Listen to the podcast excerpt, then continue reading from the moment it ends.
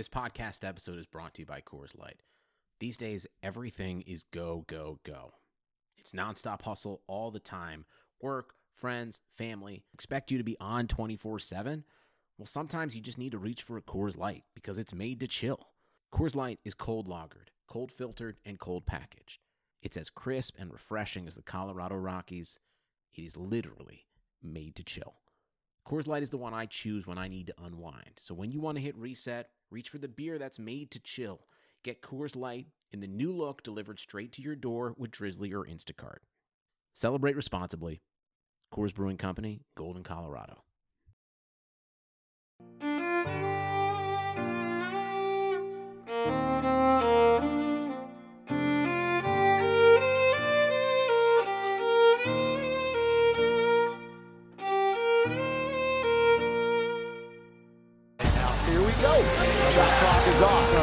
Should work to the absolute last shot here.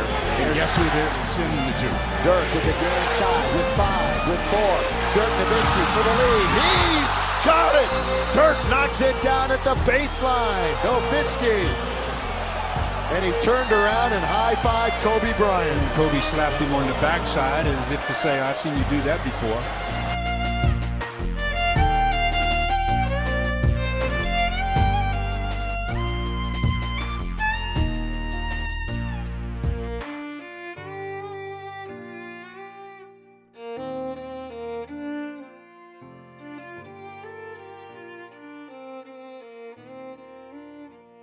How's it going, everybody? Welcome into another edition of the Mavs Step Back Podcast. I'm your host, Dalton Trigg. I'm joined, as always, by my SI Basketball.com colleague, Matt Galatzan. And we're just going to take a few minutes at the at the beginning of this one to kind of give our thoughts, kind of rehash, uh, you know, what we were feeling during. Uh, basically, you know, over the weekend and the then the first part of this week, and uh, with the tragedy with Kobe Bryant, and I mean, it's been rough. Uh, very shocking, uh, like you heard in our our little uh, intro there. That was that was a really cool moment. Uh, one of the last moments that uh, Kobe and Dirk shared on a basketball court. It was during Kobe's final season and uh, I mean, I don't know. Something something like this happens. You you really don't have. You really can't put it into words. You can't. You can't make it.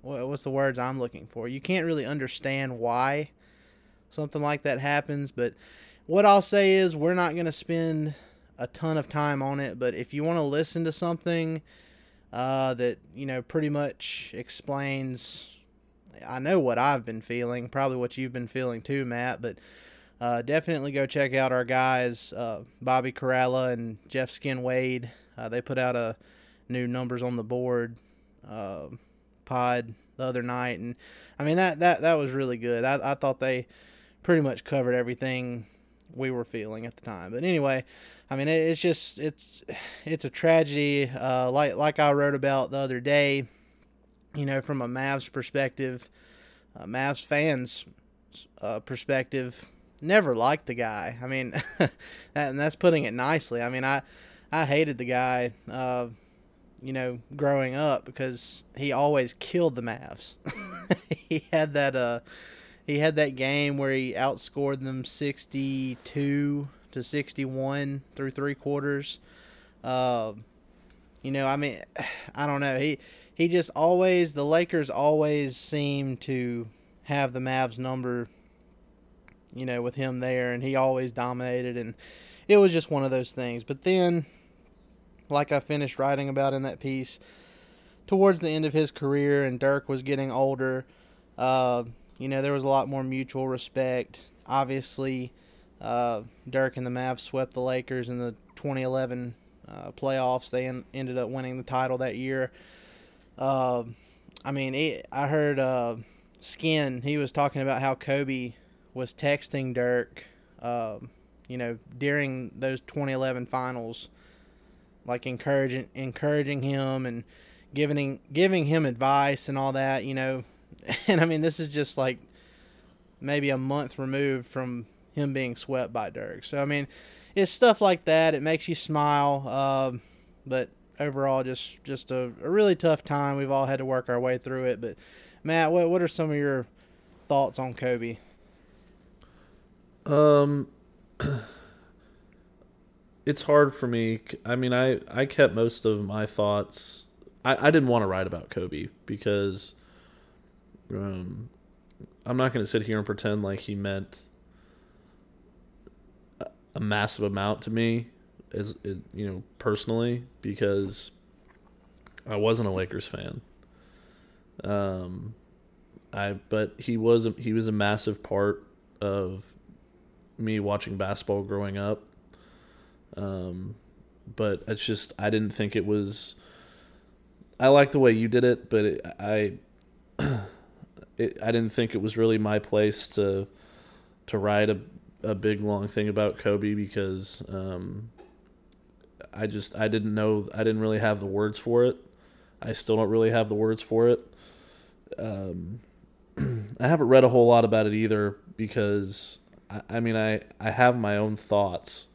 It's just not something I feel comfortable putting to pay, to you know paper or computer screen or however you want to say it. But um, I'll say that like you, I did hate Kobe for a long time. Um, in a sports sense, I never hated him really.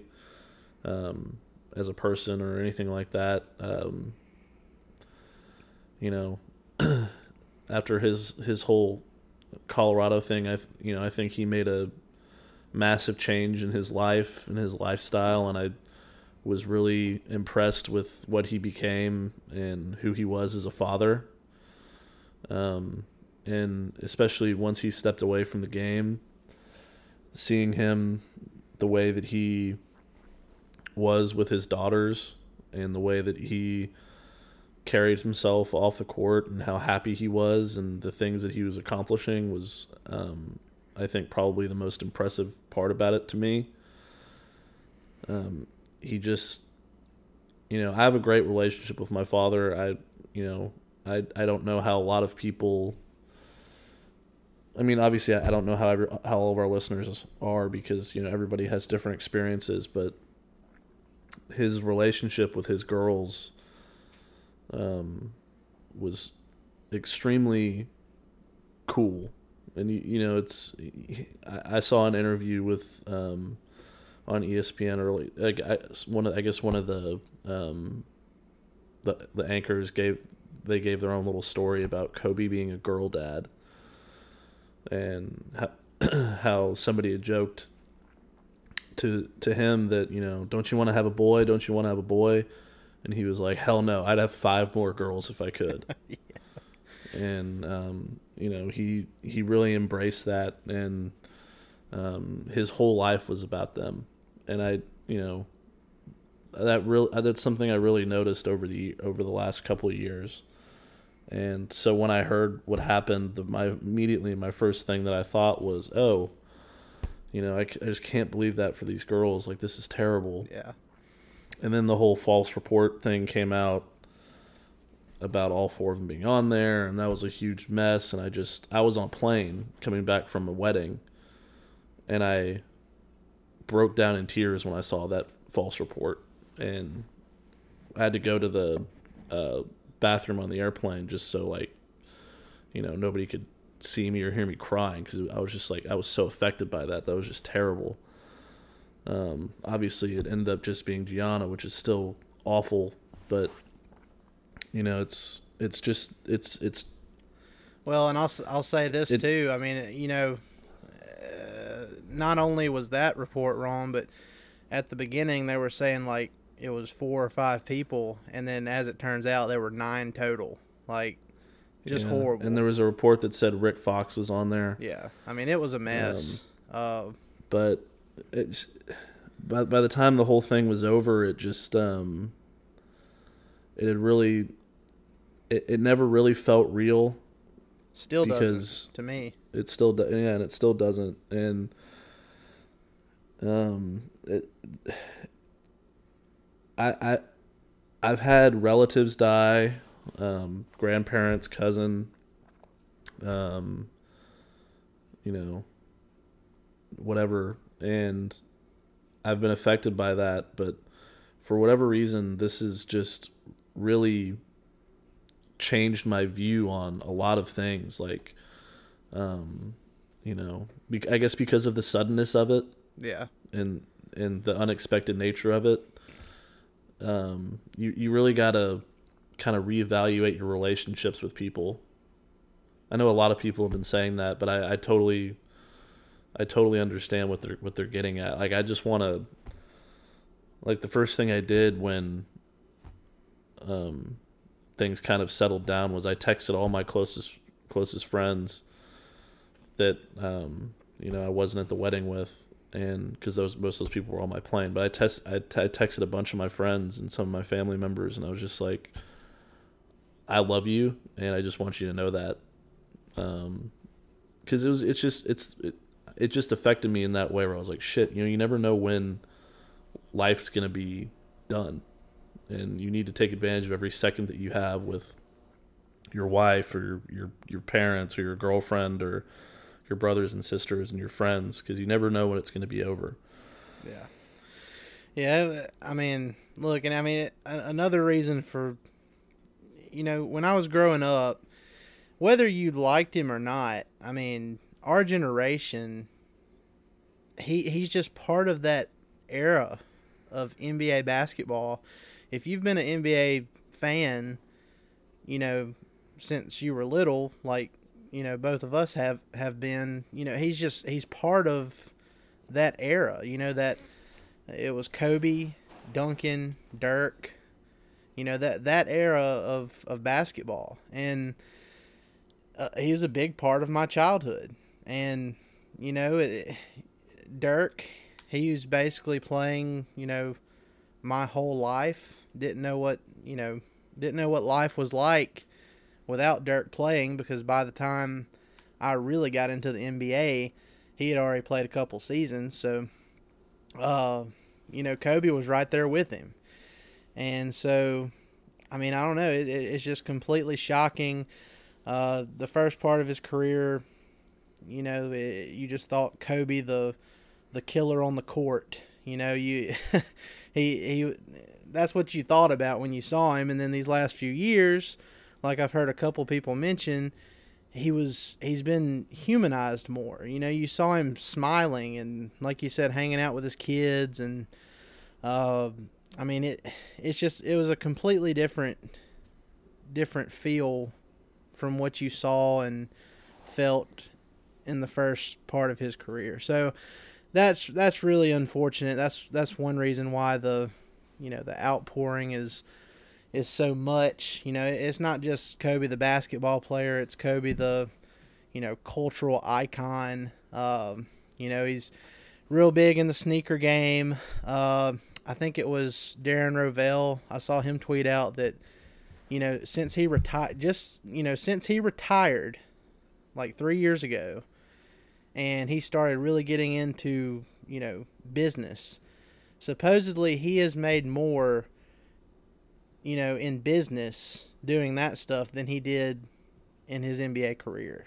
Is what if I recall that that's what he tweeted out the other day, which I mean is incredible. So I mean Kobe, the businessman is, you know, just as good as Kobe the the basketball player and you know Kobe the father and and husband and all that. So you know, yeah, and go ahead. sorry, I was just gonna say, you know, off of what you just said, he was always one of those people who was gonna be successful at anything, no matter what it was.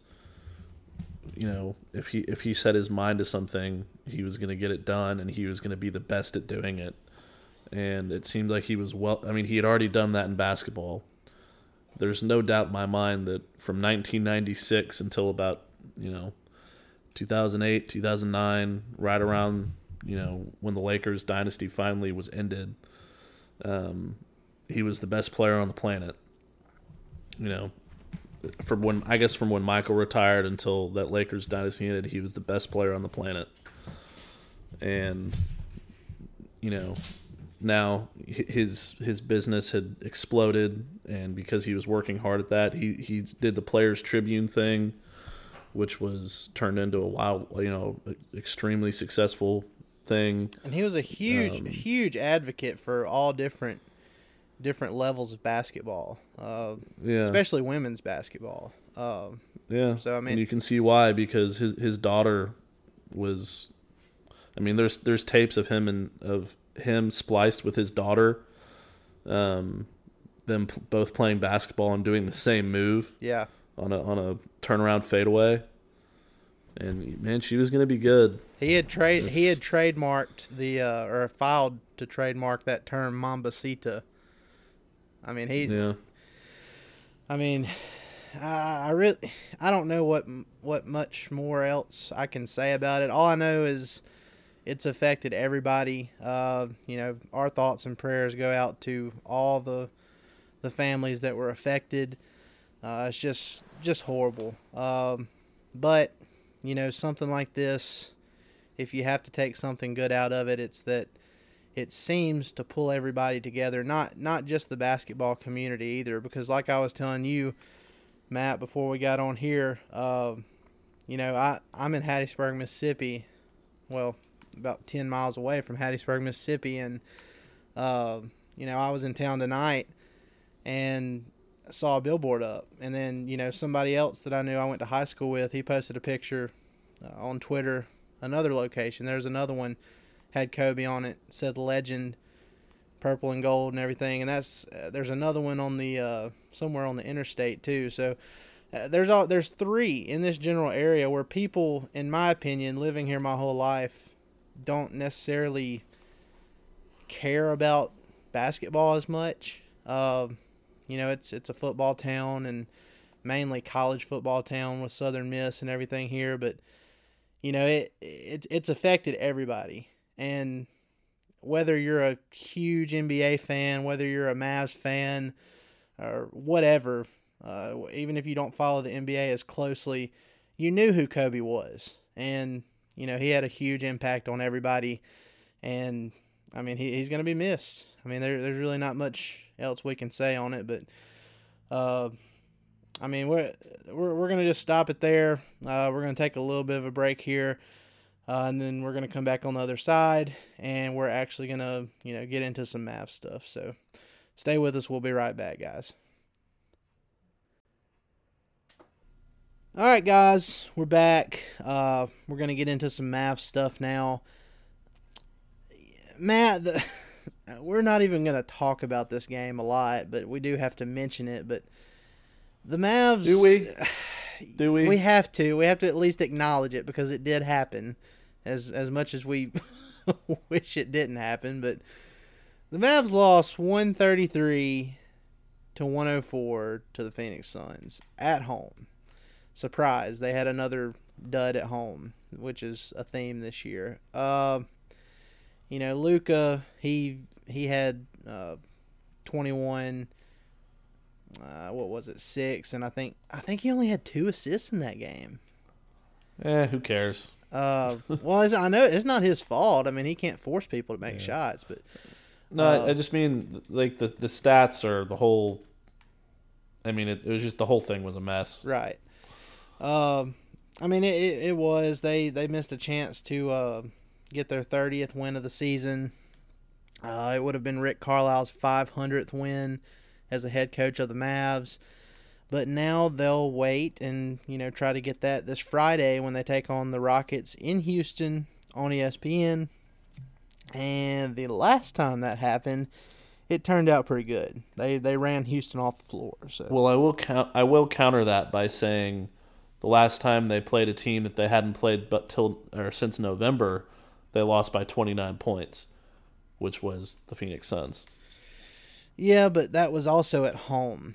And as we know, the Mavs are just a different animal on the road for whatever reasons this year. They they're they're so much better on the road than they are at home.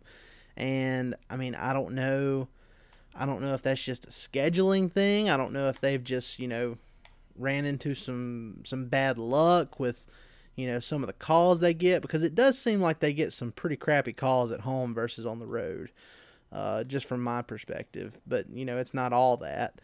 Uh, I don't know. Maybe they just embrace, you know, going on the road and having this us versus the world mentality, and it just helps them perform better.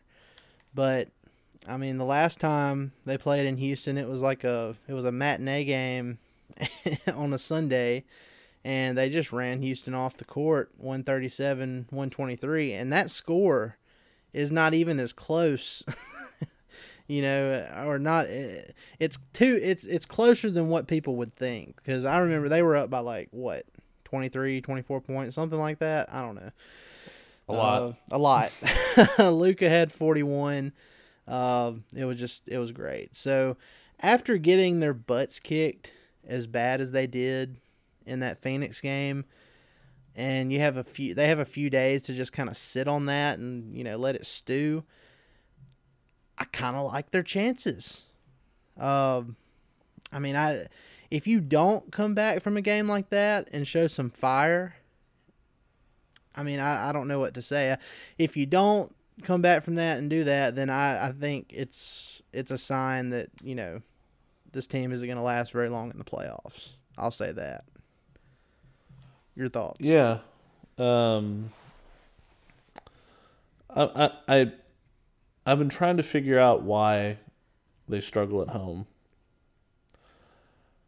It's weird. I still don't know what it is. It doesn't make sense. They're 13 and 12 at home. Um if that was the road record, I'd be like, "Eh, sure, they're fine on the road. Whatever." But home is where you where you make your bacon and I don't even know if that's a saying. That's just what came into my head. But um, I mean, it is where I make my bacon.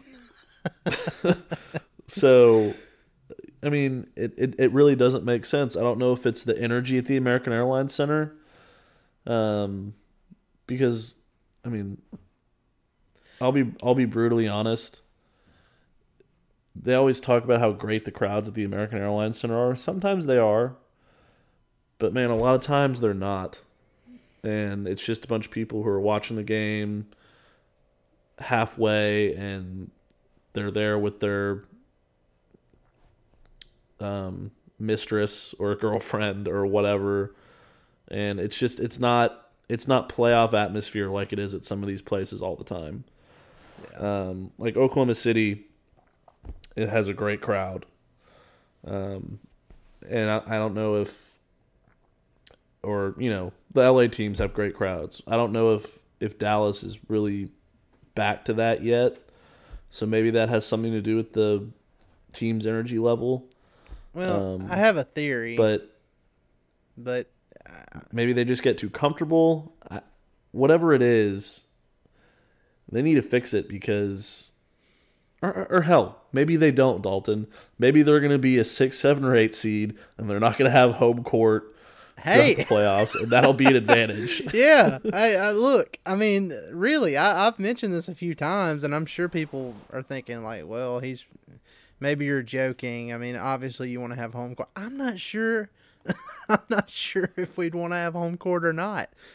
I mean, if if we have anything going for us when we hit the playoffs, it's that one we haven't seen Luka in the playoffs yet, and the last time or you know when he played for Real Madrid, or uh, you know anything overseas when he was in the postseason. You know, he he's very decorated. I'll just say that. I'm not going to make any wild uh, predictions here, but I'm just saying we haven't seen playoff Luka yet.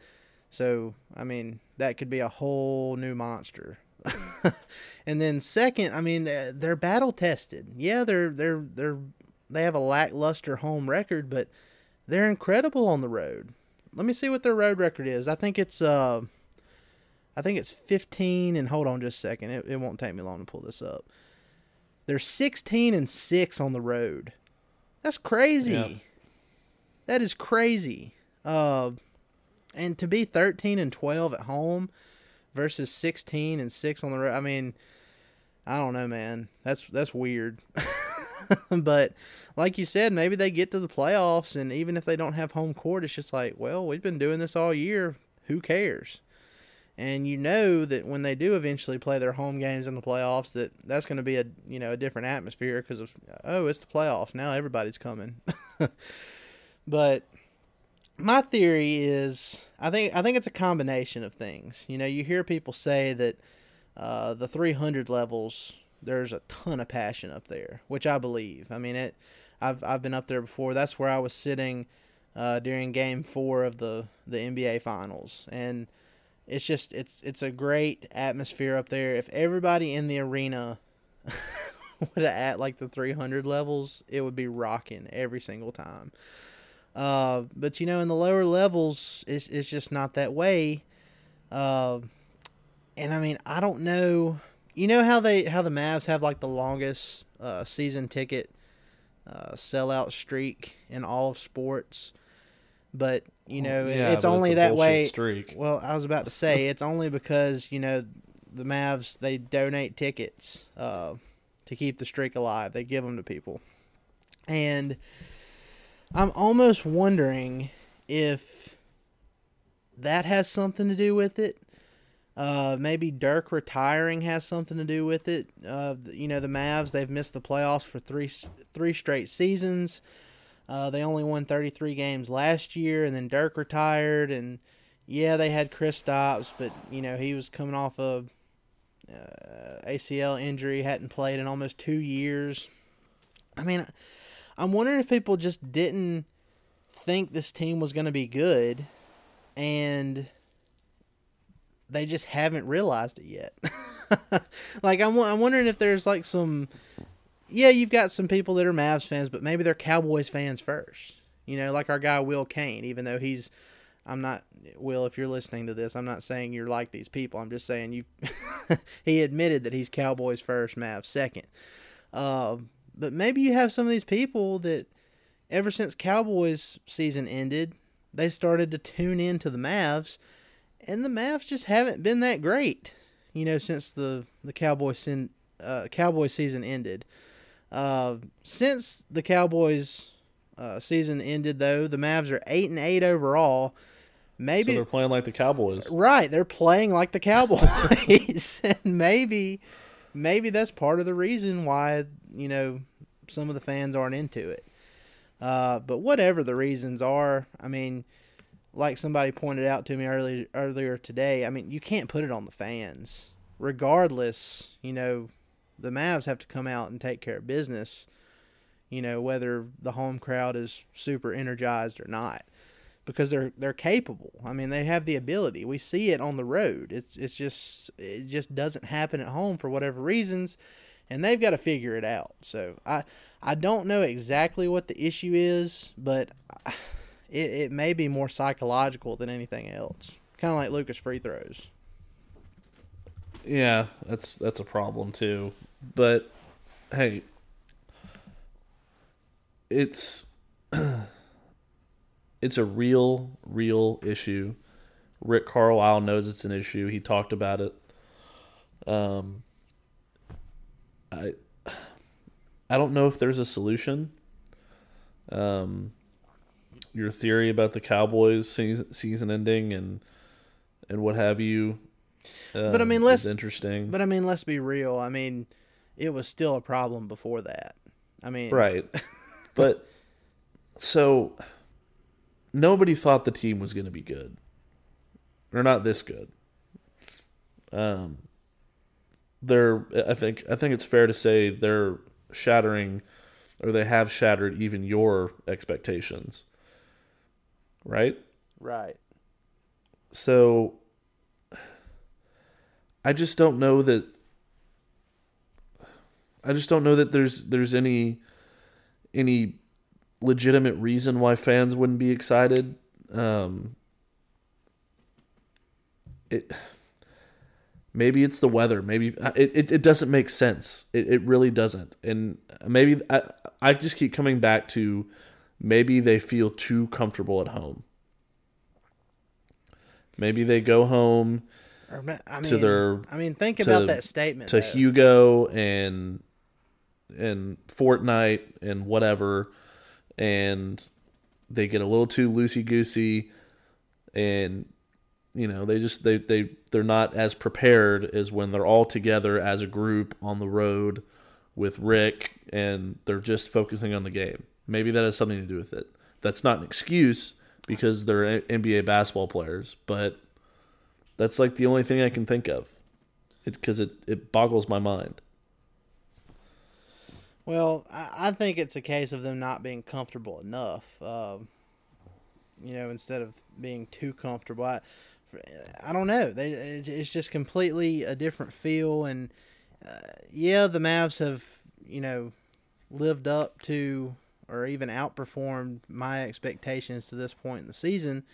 Uh, which I, I mean, I always expected them to be uh, in contention for the seven seed or in that range this year, uh, no matter what their final record ends up being. But uh, I mean, okay, let's just say this: how they're performing right now, I think they're definitely going to make the playoffs. We've talked about that before.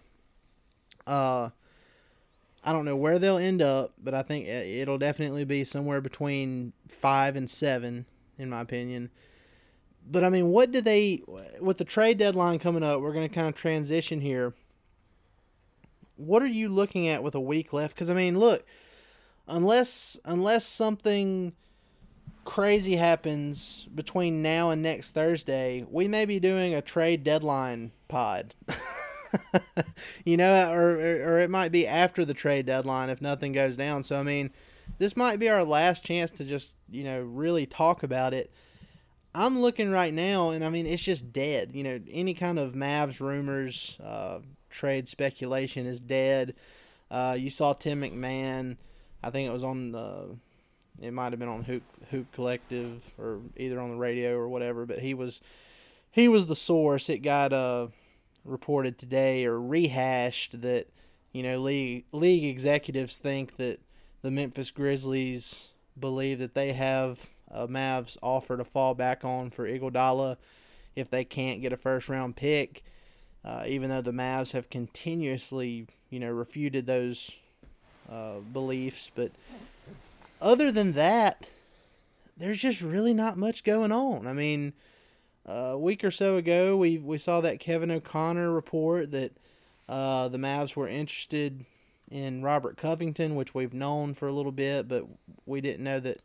Uh, or he reported that they've already made multiple offers that have been declined. I mean, other than that, I mean, what are we looking at here? Because the Mavs, they're known for doing stuff that just comes out of nowhere, just like the Willie Cauley Stein trade. I mean, it, nobody was was expecting that, and then it happened. So I mean, Willie Cauley Stein was one of them. Um, Porzingis was one. Um, we could kind of sense the Harrison Barnes Barnes thing coming just yeah. because it made sense that there that his contract would be moved given the other ones. Yeah. And um, I and I mean for the be, most part they're very tight lipped. And to be fair, that's why this Iguodala stuff keeps coming up. It's kind of similar to the Harrison Barnes stuff because we were hearing Harrison Barnes Sacramento murmurs like a couple months in advance uh, before the trade deadline and uh, sometimes in those situations where there's enough smoke there's fire and uh, sure enough that was the case then. So that's probably the reason this Iguodala stuff won't go away. But I mean look unless at this point especially since the Mavs have already sent that Utah second rounder um, to the Warriors for Willie Cauley Stein unless Memphis just wants to take Courtney Lee in like a future second that just doesn't matter, the Mavs aren't going to do that. I mean, they're they're not. Yeah, gonna, they're not trading the Warriors pick. They're not going to trade the Warriors second rounder for Iguodala. It's it's just not going to happen. So, I mean, I, I honestly think that if the Grizzlies continue to play hardball like this, they're just going to miss out completely and end up buying it, buying buying him out. right after the trade deadline passes. So, um, so, I mean, honest, obviously, we've had our our sights set on. Really, what it boils down to is it's been three players. I think that um, you and me and most of the people that we talk to, not like within the Mavericks organization. I mean, like people that we talk to every day, like People- on Twitter and people- text and everything. People plugged into what the Mavs are doing, or, or what the Mavs kind of need. You know, they watch the games like we Yeah. do and all that. right. Our, our basketball conversations. Yes. with our basketball people. Um, it seems the consensus pretty pretty much seems to be Danilo Gallinari, and I, I think I can put this in order of likelihood a little bit, just because of who wants more and who would be easier to get. Yeah. Um, I think you know Danilo Gallinari, Bogdan Bogdanovich, and Robert Covington. I think Robert Covington's the most accessible of those pieces. Um, I know that they've been turned down. The Mavericks have been turned down in their pursuits of him, according to O'Connor. Um, I don't know how, what they've offered. I don't know. You know, nobody really knows what they've offered. Not that at least that I'm aware of. Um, it could be they're like, hey, we'll give you a second round pick and you take our trade exception, or you know, Yeah. whatever. I don't. I don't know. It, I don't even know if that's a legal trade. I'm just putting that out there. It'd have to be separate trades, I think. I don't think you can. I, I don't think you can combine anything with the trade exception. Not even picks. I think that's what uh what D Lord told me last time. Okay, whatever it is. I just I, I they they're probably holding back, maybe giving them Brunson or giving them something else that would tip the scales in their favor because they're hesitant because they think, well, maybe we could get something else. If we use this piece here. Let's just keep looking. Um, see, here's the thing with, and I, I agree with your consensus. By the way, I, I think that's, I think that's pretty much the list right now, or at least what we're hoping for. Um, you know, as far as guys that are gettable and they they feel a, a need for the Mavs, but I think. I think the Mavs would be okay sending Brunson to Minnesota for Covington if they had another deal lined up to bring in another ball handler, another guy that can create his own shot, uh, whether he's a starter or come off the bench or whatever. So I'm I'm like wondering if there's any way that you know they could they could do a trade do two separate trades, like do a trade sending Brunson to Minnesota for Covington uh, you know, give them a second round pick if they have to do it to to get the deal done, and then turn right back around, and maybe they could get Bogdanovich uh, from Sacramento. You know, I, I I don't know. You'd obviously have to part with either either uh, Seth Curry or Delon Wright. I mean, I don't know if the Mavs w- would do that. But I mean, Matt, if you, if you end up swapping Brunson and Wright, and you end up with Bogdanovich and Covington, I mean, that'd be a pretty good haul. I again, I don't know exactly what Minnesota is wanting. I don't know what the Mavs have offered, but if if Brunson is the hang up, I think you have to you know continue to explore before the deadline and see if there's another way you can add another guy that can handle the ball and create his own shot like Bogdanovich and see if you can replace Brunson. And if you can, if you have another deal in place, then you pull the trigger on both and you're, you know, you're good to go. So, okay. My my thing, I, I- did I just blow I your think mind? Brunson is the hang up. No, I I, I literally suggested this exact scenario Okay. to you like a month ago, and I showed you how it could work on TradeNBA.com, which is a great. It's way better than ESPN. We highly suggest you No, go look, check it out. no, I'm not talking about a three-team trade. I'm talking about the Mavs just doing two separate trades. So, I I, I think you suggested a three-way, but well, that came out with phrasing. it doesn't it doesn't have to be a three way trade, but the it's fundamentally the same thing. So Robert Covington makes eleven point three million dollars, which That matches up. doesn't fit into the Mavs trade exception anymore, which would be nine point six five million or Yeah. give or take a, a You- couple thousand. Courtney Lee would have to be part of it.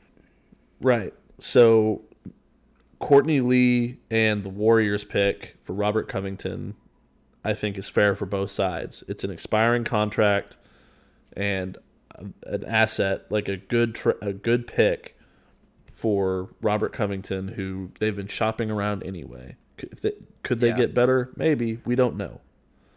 Yeah, Okay, that- and then the, you could the turn around thing. and you could send. Let me see if this works, but you could turn around and send Delon and um. Why am I? We've just been talking. Oh, Jalen Brunson. it's been a long week, guys. You have to you have to bear with me here you partied too Um, hard at that wedding. man, it, it was a problem. Um, anyway, you could turn around and send. I'm going to see if it works. Delon and Jalen Brunson and a future second round pick for Bogdanovich, and it works. So you're getting a backup point guard, a two way guard, and a, pick later down the line for Bogdanovich, who fits the Maverick system beautifully. And I mean, uh, what I was gonna say, the weird thing is, like, usually when you see a lot of people interested in a certain guy, which we've we've seen a lot of people interested in Robert Covington, not just the Mavs. The Rockets were intrigued, even though I don't think think the Mavs could definitely, you know, beat out a offer for the, uh, you know, from what the Rockets can offer. Uh, the 76ers are interested in him, ironically, because they just traded him last year, and now they need him again. Uh, so, but even though we're hearing all these teams interested, we haven't really heard like what exactly Minnesota's looking for. you, know what I mean? Well, the, like the one, the only thing we know is after they traded Teague, they mentioned they wanted to find another ball handler. yes. So then and, maybe the and there was a report that they were interested in a in a potential trade for Dennis Smith Jr. right. So so maybe the trade is actually Oh, I just had a galaxy Um, brain moment. maybe the trade is actually um, Courtney Lee and Jalen Brunson plus a future second round pick for Robert Covington, and then Delon Wright and the Warriors pick for Bogdanovich. Yeah, yeah, I, I I could definitely see that working. Uh, I mean, I don't know. I I wish I knew more about what Minnesota wants, so I could know if we're in, in, anywhere in the realm of you know what would be possible to get him. But Or what Sacramento wants. Yeah, it, it's always weird with those upcoming restricted free agent guys. You know what I mean? Because obviously he's going to be looking to get paid this summer.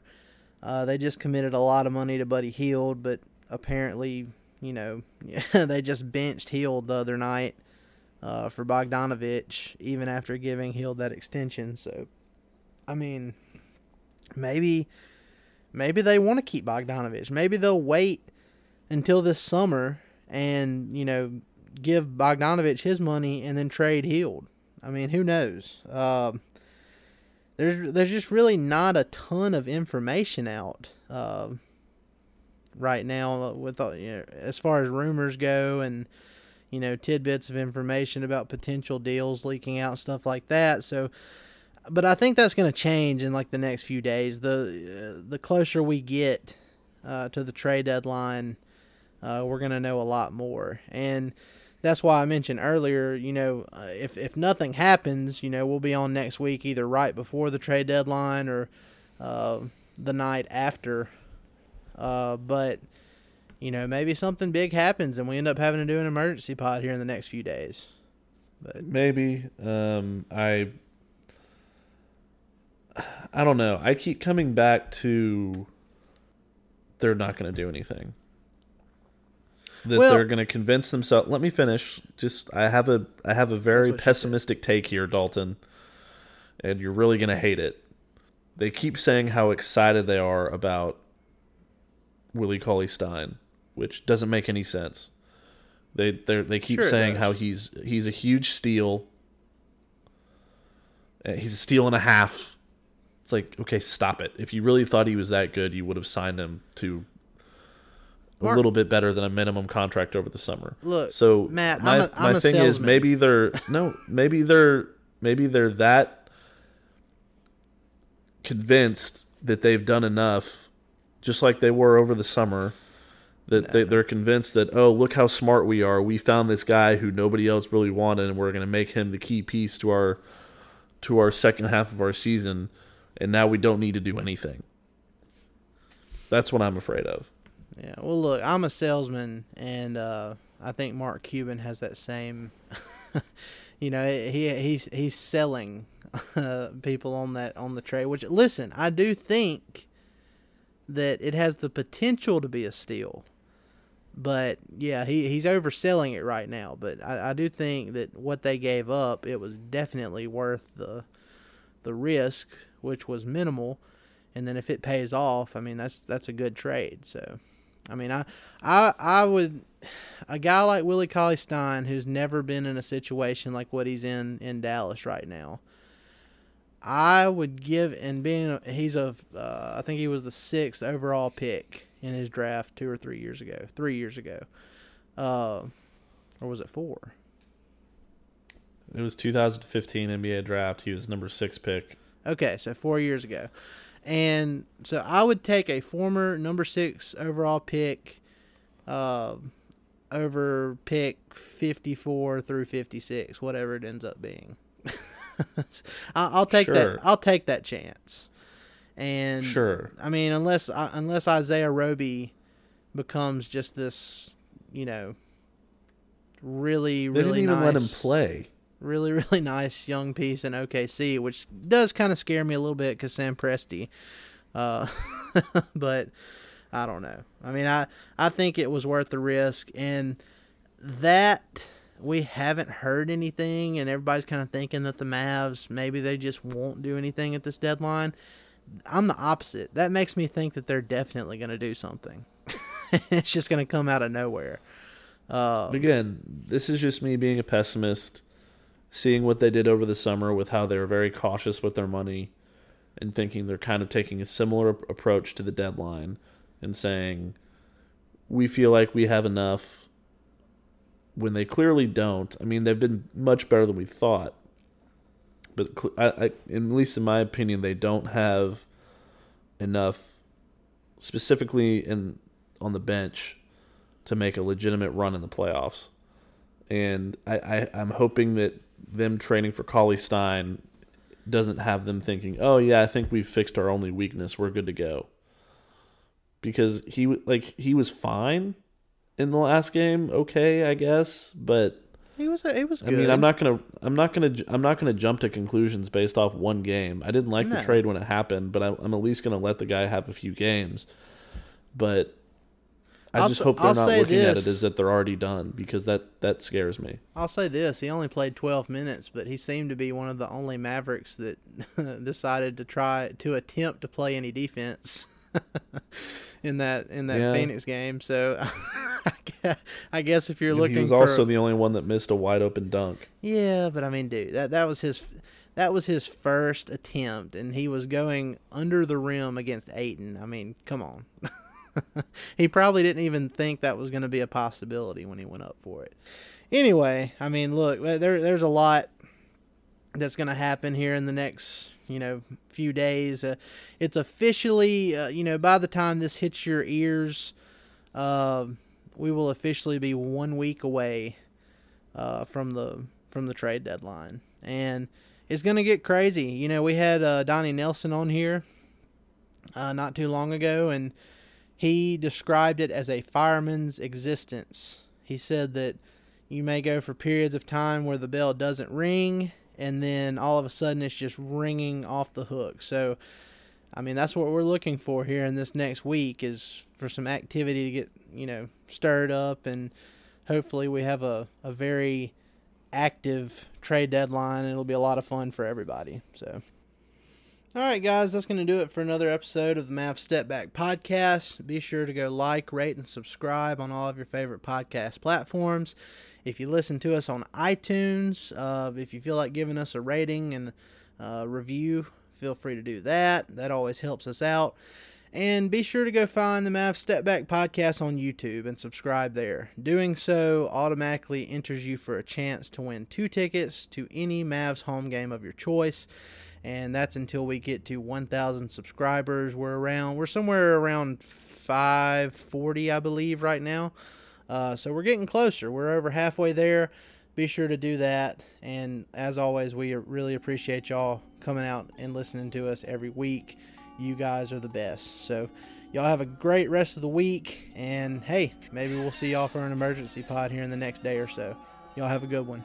Feeling like pop, I'm about to shake up the spot. I got the stew on the lock, yeah. Never really cared about your opinions, that is why I can't be stopped, yeah. Rappers in the booth know they be faking. I'm in the game, so I might get a flagrant. Can't be with y'all, man, I swear y'all too basic. Don't shock the world, man, I swear I'm a taste. Feelings on my back, swear I'm in my bag. Stuck up in my past, man, I hate the rap. Man, we let her brag. I don't do no talking, I don't like to chat. Put me to the bag. Got me some boy, man, they smell like a chimney. Come from a place where it sound like they Whitney. I'm in the booth and I speak like I'm sickly. Kill me a beat, a producer, a witness. Up in my city, the scene and get wicked. I don't feel saying the devil won't get me. Talk to the choir, but I know they don't listen. World too cold, better stay out your Worry about me, go and handle your business. Loved by the streets, but I'm hated by Christians. Walk in the church and I feel all the tension. Hard as hell, marriage, I ever written on God.